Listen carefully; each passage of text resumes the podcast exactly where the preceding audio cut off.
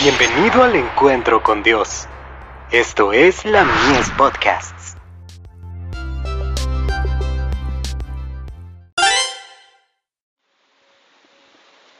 La fe por la cual vivo.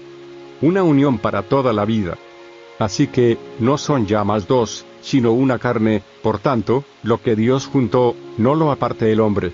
Mateo 19, verso 6. El voto matrimonial une los destinos de dos individuos con vínculos que solo la mano de la muerte debiera romper. Testimonios para la Iglesia. Tomo 4. Página 507. En el Sermón del Monte, Jesús declaró claramente que no podía haber disolución del casamiento, excepto por infidelidad a las promesas solemnes del matrimonio.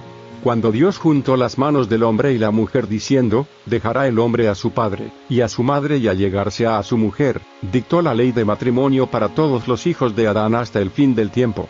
El discurso maestro de Jesucristo. Página 56. Al comenzar su vida matrimonial, los hombres y las mujeres debieran consagrarse de nuevo a Dios. Donde reina el Espíritu de Dios, no se hablará de incompatibilidad en las relaciones matrimoniales. El hogar adventista páginas 103 y 120.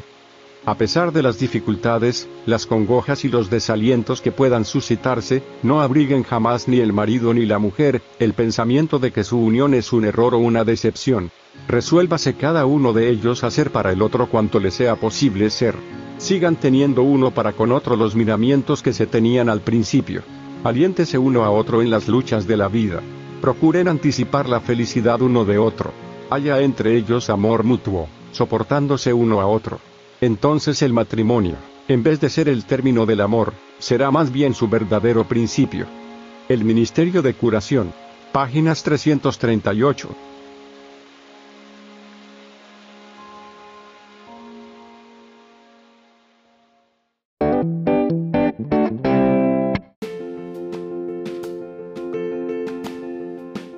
Visítanos en www.ministeriolamies.org para más contenido.